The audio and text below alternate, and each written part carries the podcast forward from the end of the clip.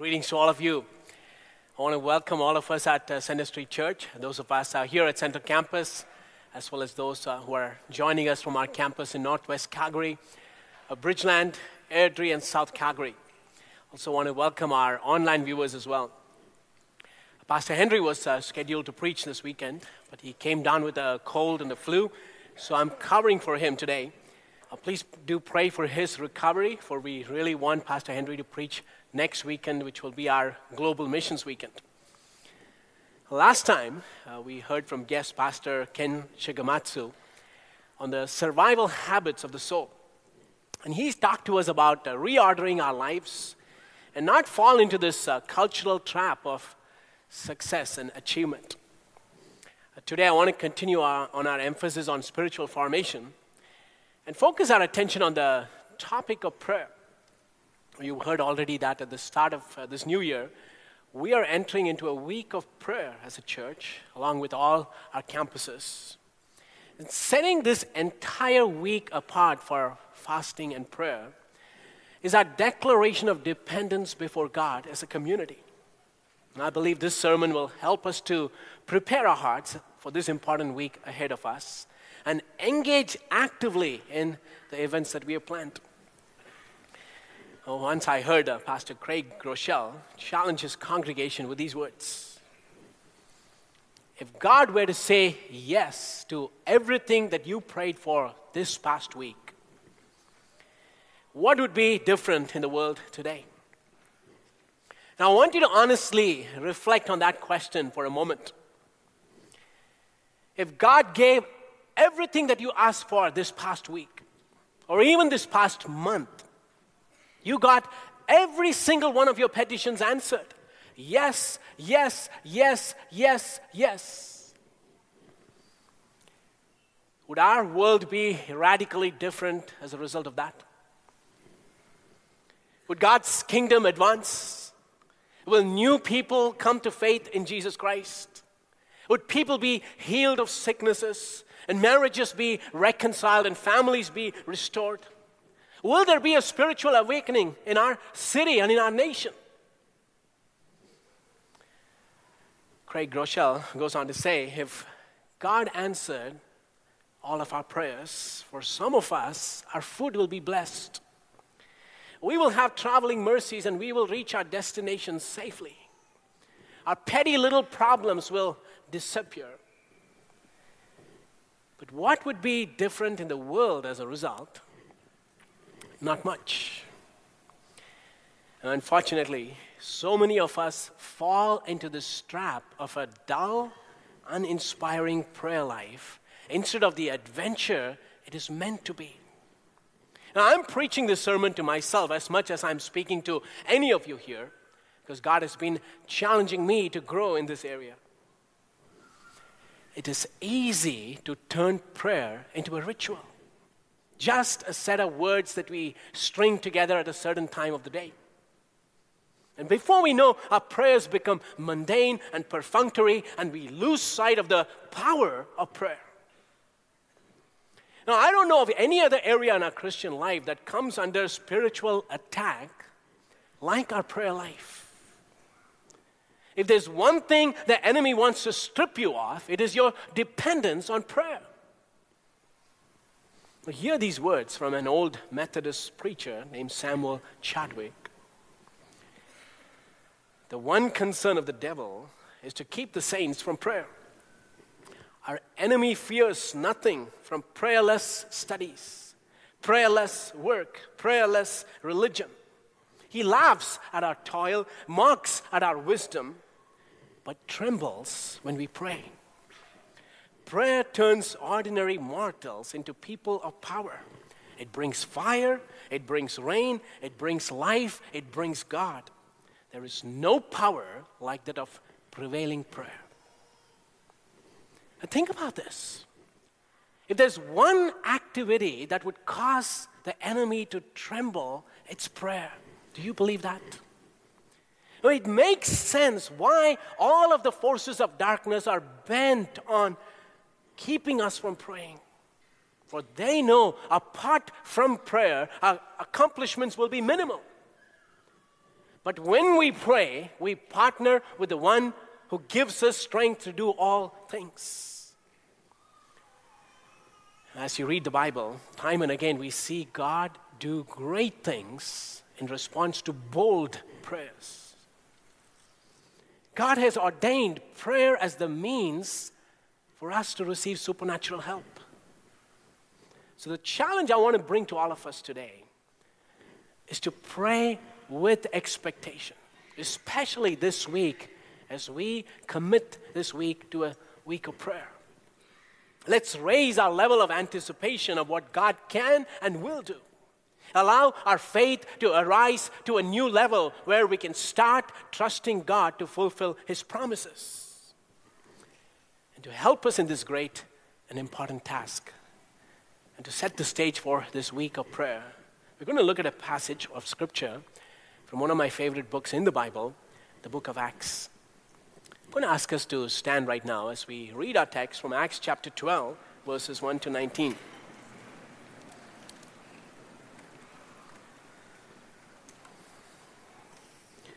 It was about this time that King Herod arrested some who belonged to the church, intending to persecute them.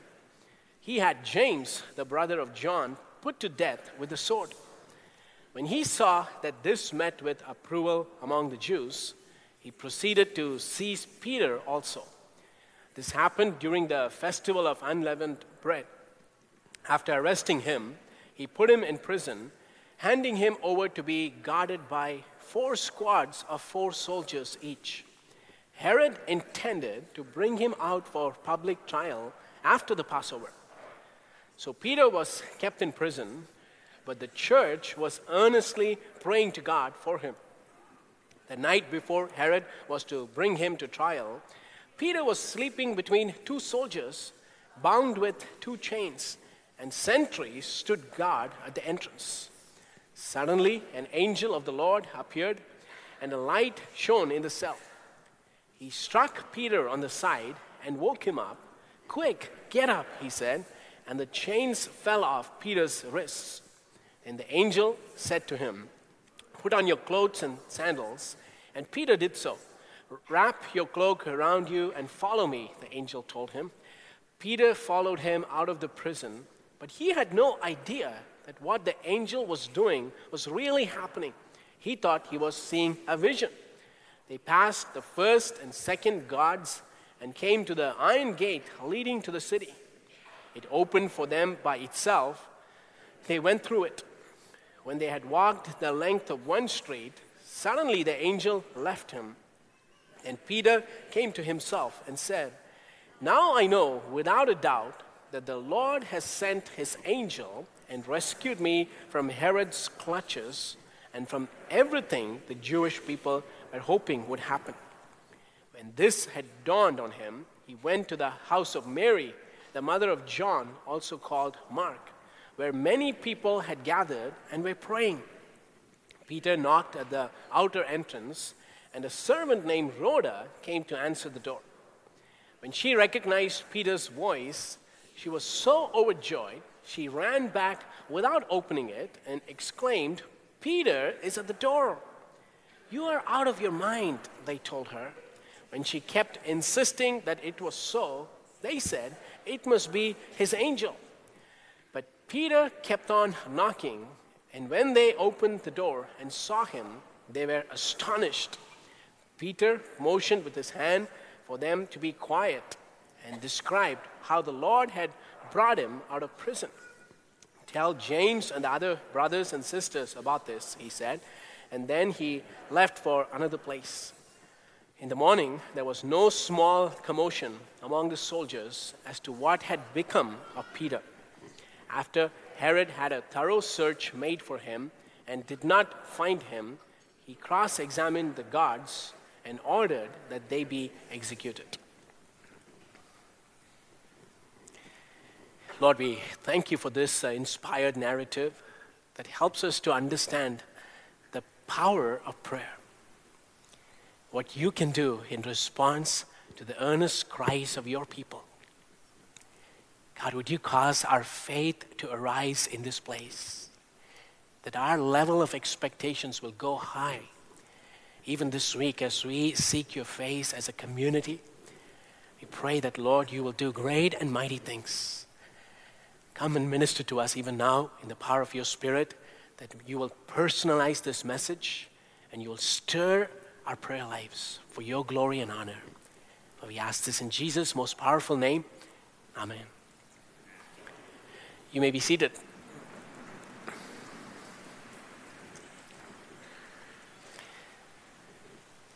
The story is told of a man who got a permit to open the first tavern in a small town. The members of the local church in the small town were strongly opposed to this idea, so they began to pray that God would intervene. A few days uh, before the bar was uh, scheduled to open, lightning hit that structure and burned the building to the ground. And when the people of the church found out what had happened, they were shouting hallelujahs and high fiving each other until they received a notice that the would be tavern owner was suing them. Uh, he claimed that their prayers were responsible for the burning of the building, and he wanted the church to compensate him for the loss. Well, the church folks were taken aback by this allegation and denied any responsibility at all for the damage of the building. So, as the matter went to court, uh, the judge heard both sides, and with a puzzled look in his face, the judge says, Well, this is really complicated. There is a bar owner who believes in the power of prayer, and an entire church congregation that does not.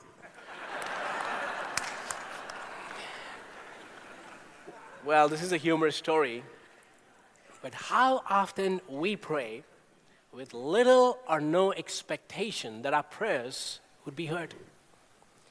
And even as we are voicing out our prayers for divine intervention, our mind starts reasoning how absurd it is to expect an answer. And if we were to actually receive the very thing we prayed for, our jaws would drop. Sometimes, be honest, we get more surprised when our prayers are answered rather than the other way around. And just in case you think this is our contemporary problem, you will be encouraged to know that the early church, the church that we hold in such high esteem, also had similar problems. Let me give you a quick context to our text in Acts chapter 12. Well, these were quite gloomy times for the early church.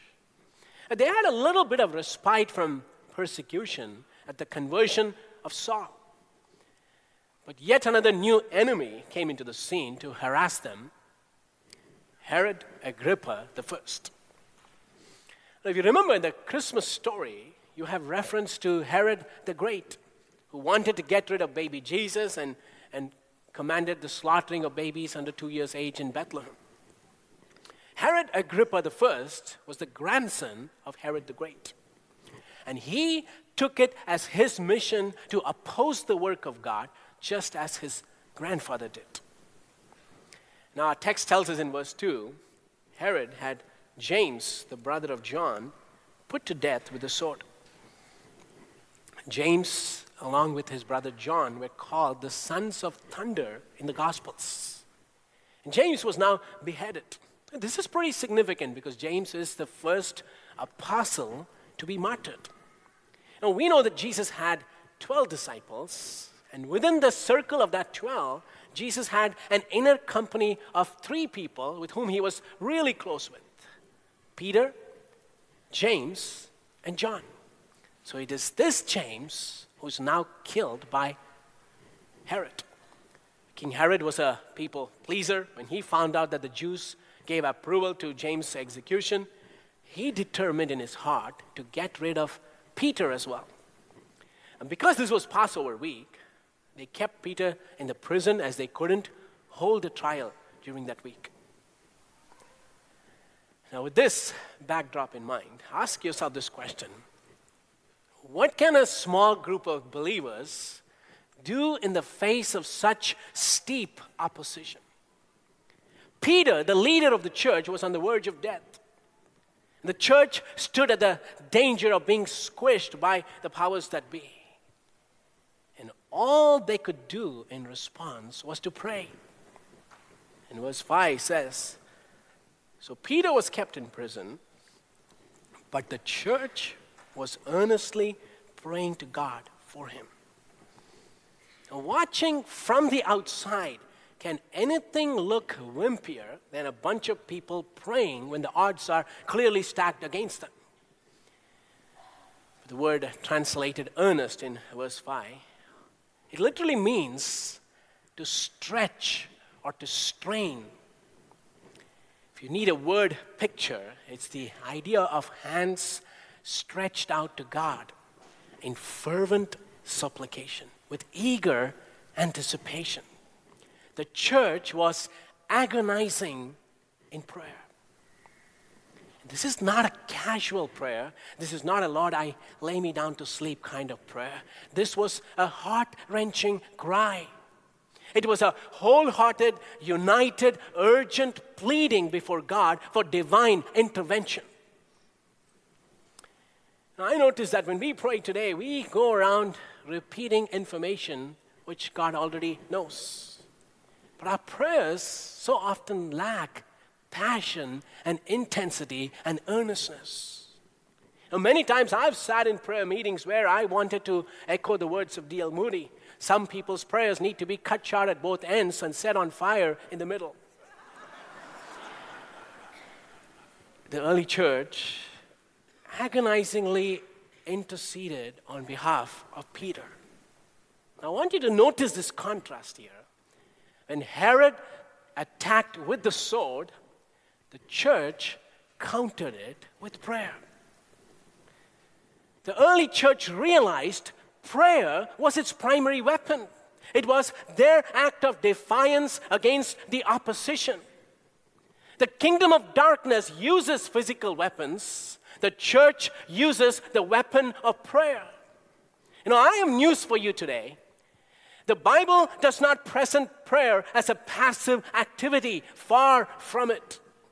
You know, this attitude that is so prevalent in our Christian world that says, oh, we have done everything else, all we can do is now pray, is certainly not biblical because it relegates prayer into a last ditch effort after all our other options have been exhausted. See, God has not just left us defenseless in this battle, but He has given us a powerful ammunition. For when we pray, let's not forget who we are calling on. We are calling on the one who spoke this entire world into existence. We are calling on the one who said, Let there be light, and there was light. Prayer beckons the Almighty God, who has no limitations, to come and help us on our behalf. And that is the reason why we are dedicating this coming week as a time for prayer. It is an opportunity for all of us who are part of Center Street Church to wield your weapon in spiritual warfare. This week is about storming the gates of heaven and pushing back the forces of darkness because we are uniting in one accord to advance the kingdom of Jesus The early church knew that secret. So rather than despairing at an impossible situation, they prayed and they prayed earnestly to God. Now, I want us to pay attention for a moment at Peter's circumstance. He was in a well guarded prison. Our text gives us some precise details. Look at verse 4. After arresting him, he put him in prison, handing him over to be guarded by four squads of four soldiers each. Herod intended to bring him out for public trial after the Passover. Four squads of four mean looking soldiers to guard a simple fisherman. Isn't that incredible? And again, verse 6 tells us the night before Herod was to bring him to trial, Peter was sleeping between two soldiers bound with two chains and sentries stood guard at the entrance. So you have two soldiers on either side, and Peter is chained to both of them. Several guards standing at the entrance. There are multiple doors and gates. This is like a federal prison with high security. Herod was doing all he could with his power to ensure that there would be no possibility of escape. But what you see next is actually funny. You know, we often miss out on humor in the Bible because our minds tend to get very serious when we read spiritual stuff. But notice this Peter is in a prison. It was the night before his trial, and everybody knew that the trial was just a formality. The decision had already been made that he is going to be executed. There are Roman guards all around Peter. He's bound in chains, he's held in a high security prison awaiting death, and this dude enters into a deep, peaceful sleep. He's not tossing and turning. He's not biting his nails. He's not cringing at the prospect of an unfair trial. There's not a hint of anxiety here. And I'm sure the Roman guards were bothered by this. It must have terrified them. What kind of a weirdo is this who can sleep peacefully on the night before his execution? Does he not know what awaits him tomorrow morning? And in fact, so deep was Peter's sleep that when the angel appears in the prison cell, there's light shining, and Peter, oblivious of all that, continues to sleep. Verse 7 Suddenly, an angel of the Lord appeared, and a light shone in the cell. He struck Peter on the side and woke him up. Quick, get up, he said, and the chains fell off Peter's wrists. Did you catch that? As the room is being filled with bright, angelic light, Peter was still deep asleep, and the angel literally jabs him on the side to wake him up. In fact, the words in the original language can be rendered the angel kicked him to, in his ribs to wake him up. Hopefully, no damage was done. Now, let me ask you when was the last time you slept like that in the midst of an impending crisis? If you have a doctor's appointment in the morning and you know that it's an important one, or a big job review is happening at work, does that leave you a little bit restless at night? See, the Bible presents prayer as an antidote to anxiety. When you pray, an exchange takes place. We hand over all our burdens to God, and we in turn receive his peace. Now we need to memorize these words in Philippians chapter 4, verses 6 and 7. Every Christian needs to memorize this.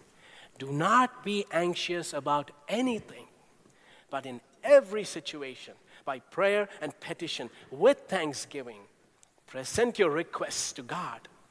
And the peace of God, which transcends all understanding, will guard your hearts and your minds in Christ Jesus. Are worries keeping you from sleeping at night? Are you concerned about your future? Are you losing sleep over the uncertainties that are surrounding you today? Present your requests to God. When you pray and commit your request to God, you can lay your head on your pillow knowing that God's got all of this under control. Whatever your circumstances are, God can give you an abiding peace that will guard your heart and your mind in the midst of your storm. What we see here in Acts chapter 12 is a miraculous rescue. No other explanations. The armed guards are unaware, but the chains broke. And the huge iron doors opened by itself. The word used there in Greek is automate, from which we get our word automatic. The big iron gates opened automatically. And before you know, Peter is out of the jail, out of a maximum security prison, guarded by soldiers. And all of this happened because a bunch of new Christians decided they were going to pray earnestly and intercede before the throne room of God. Heavy chains broke and gigantic doors opened in response to their prayers. Your situation may look impossible. You may feel hopeless and you may come to your wits' end, but God knows how to get you out. He still specializes in breaking chains and opening closed doors.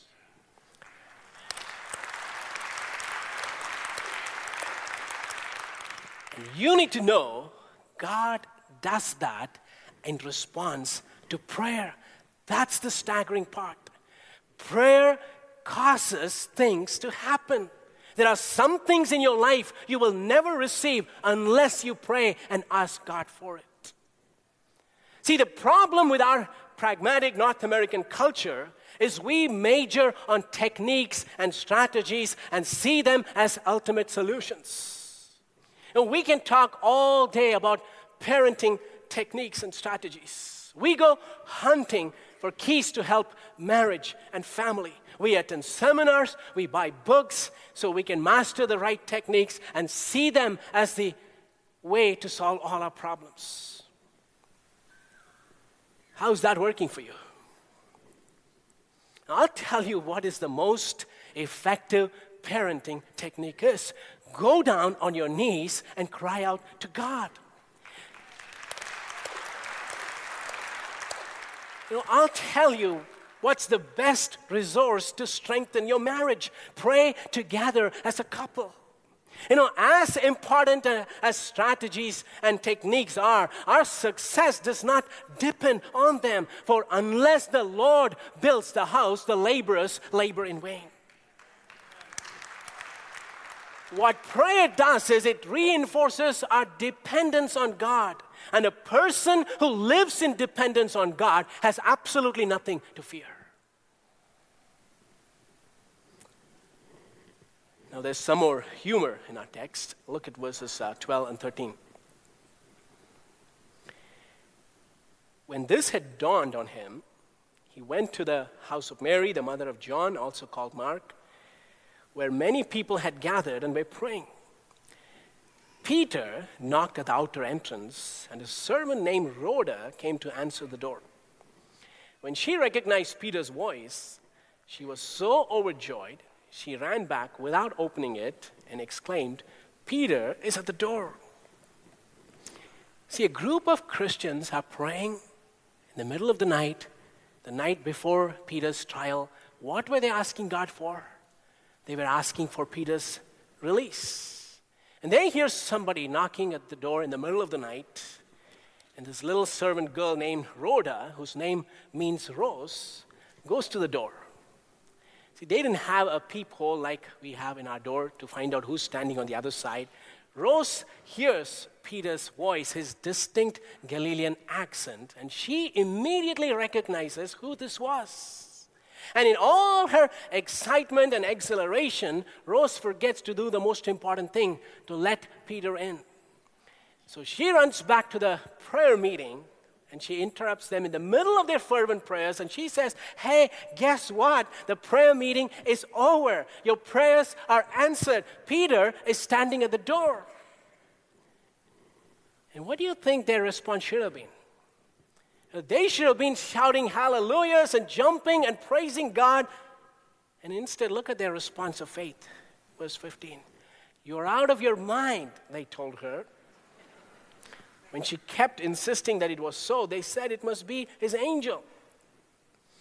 They tell little Rose, Are you saying Peter is at the door? You crazy girl, you need a realistic take on life. Prayers don't work like that. And little Rose keeps insisting that it is Peter who's standing on the outside, and they argue back and forth. This is late in the night, so none of them, uh, they're not thinking straight here. So here comes this response. They say, Well, Peter is in a high security prison. He's chained to the guards. There's no way he can be there. And they concluded maybe poor Peter is dead and his spirit is showing up at the door to comfort them.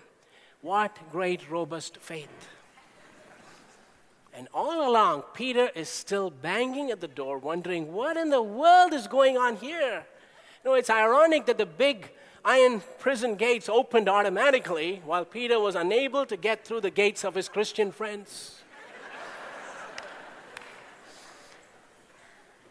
you know, this humorous narrative is not an indictment on the church. I'm sure the early church recounted this story several times over and over, and they had a hearty laugh. It just shows that the early church had ordinary men and women like us with imperfect faith. They prayed earnestly, And God used their imperfect faith to do spectacular things. God can still work with our imperfect faith and do spectacular things today. The story doesn't end there, there's more. When Herod the tyrant was adamant in hindering God's work, finds out that Peter had escaped, he's furious and he executes all the soldiers. But what Herod did not know was this when he was taking on God's people, he was taking on God Himself, and no human power is a match for God. The church cried out to God. And at the end of this chapter, chapter 12, we read Herod's obituary. He's no more. Yet another opposition to God's kingdom was wiped out. The lesson is very distinct and clear. Those who oppose the Lord will lose, whether it's Pharaoh, Jezebel, Nebuchadnezzar, or Herod. No one can oppose God and win. God's mission is unstoppable. And as we come to an end today, I want to challenge you to unearth the potential of prayer in a fresh new way. Granted, prayer is not a magic wand, but it is a warfare tool to push back the forces of darkness and claim the victory that Jesus has already won for us. And this week gives you a hands on opportunity to put that into practice. I want to close with this the great South African devotional writer Andrew Murray wrote these words The man who mobilizes the Christian church to pray will make the greatest contribution to world evangelization in history. That is the burden God has given me this weekend to mobilize our church to pray. For I'm too old fashioned simple minded and naive to believe that when we pray together as a church, something incredible will happen in our ministries, in our city, and in our nation. Do you believe that? Would you jo- join hands with us as we seek God and give Him the number one place, the priority that He deserves in our life, in the life of our church?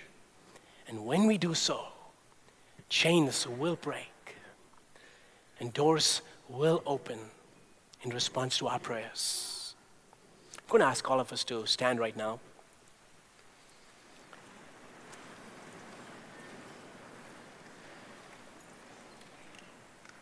Now, I don't want to just talk about prayer, but I want to give an opportunity for us to do that right now.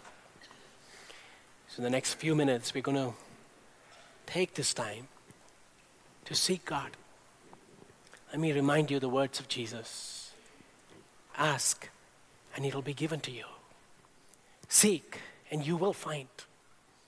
Knock, and the door will be opened. Chains break, doors open in response to earnest prayers. So, the question I have for you is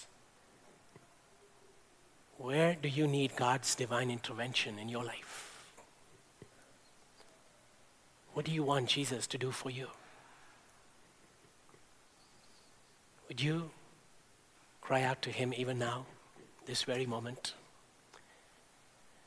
If you come as families, with your spouse, your family members, or friends, this is a time for you to maybe join together in small groups and pray as well. Just hold hands with your spouse and lift your requests to God. Remember, who we are calling on. Help is on the way when we cry out to Him. So I'm going to ask us to maintain a, a few moments now in the presence of God to bring our requests before Him. Take a, two or three minutes to pray, and after that, I'll close our time in prayer. If some of you have a heavy burden on your heart, I would even encourage you to come forward and kneel here at the altar because that is your way of declaring your dependence on God. It is your way of releasing your burdens and laying them at the foot of the cross. So the altar is open. If you feel convicted, just come forward and kneel right here. Let's have a time of earnest prayer.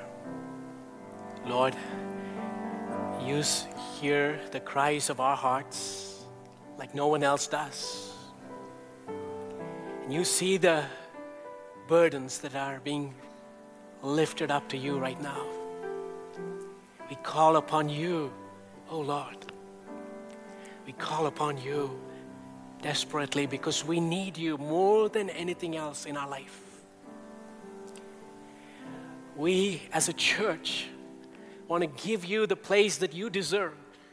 Jesus, we pray that you would be in the very center of our existence, of our lives, that you will be exalted and glorified and worshiped and adored. That, Lord, you will do great and mighty things in our midst. Today, God, we pray for those of us here who need a physical touch from you, a touch of healing in their bodies. Lord, we pray that you will stretch forth your nail pierced hands and you will reach out to them right now in the name of Jesus. We pray for your healing presence and your power to flow in this place, that bodies will be restored, that you will give strength in the midst of the people's weakness. God, we pray today for our loved ones who do not know you yet. We pray for those who have walked away from the faith. Lord, we pray that chains will break, that you would set people free, that the blindfold will be removed, that they will see the truth of who you are. Your deep, amazing love will awaken their heart. We pray that, Lord, as we cry out to you, doors will open, doors of favor for those who are looking for work, for those who are needing financial provisions we pray that you will respond to their cry for help. We pray for our ministries of our church. We pray for every single ministry, God, that you will anoint us with your spirit, that this year will be a year of harvest.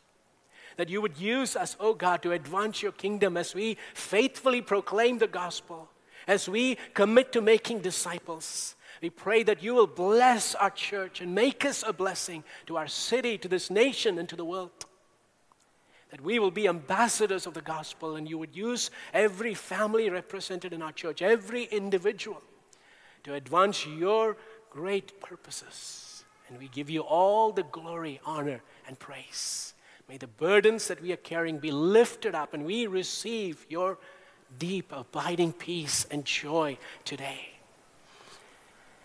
And even as we leave this place, may the grace of our Lord Jesus Christ, the love of our Heavenly Father, and the sweet, unfailing fellowship of the Holy Spirit may rest and abide with each and every one of us, both now and forevermore. Amen.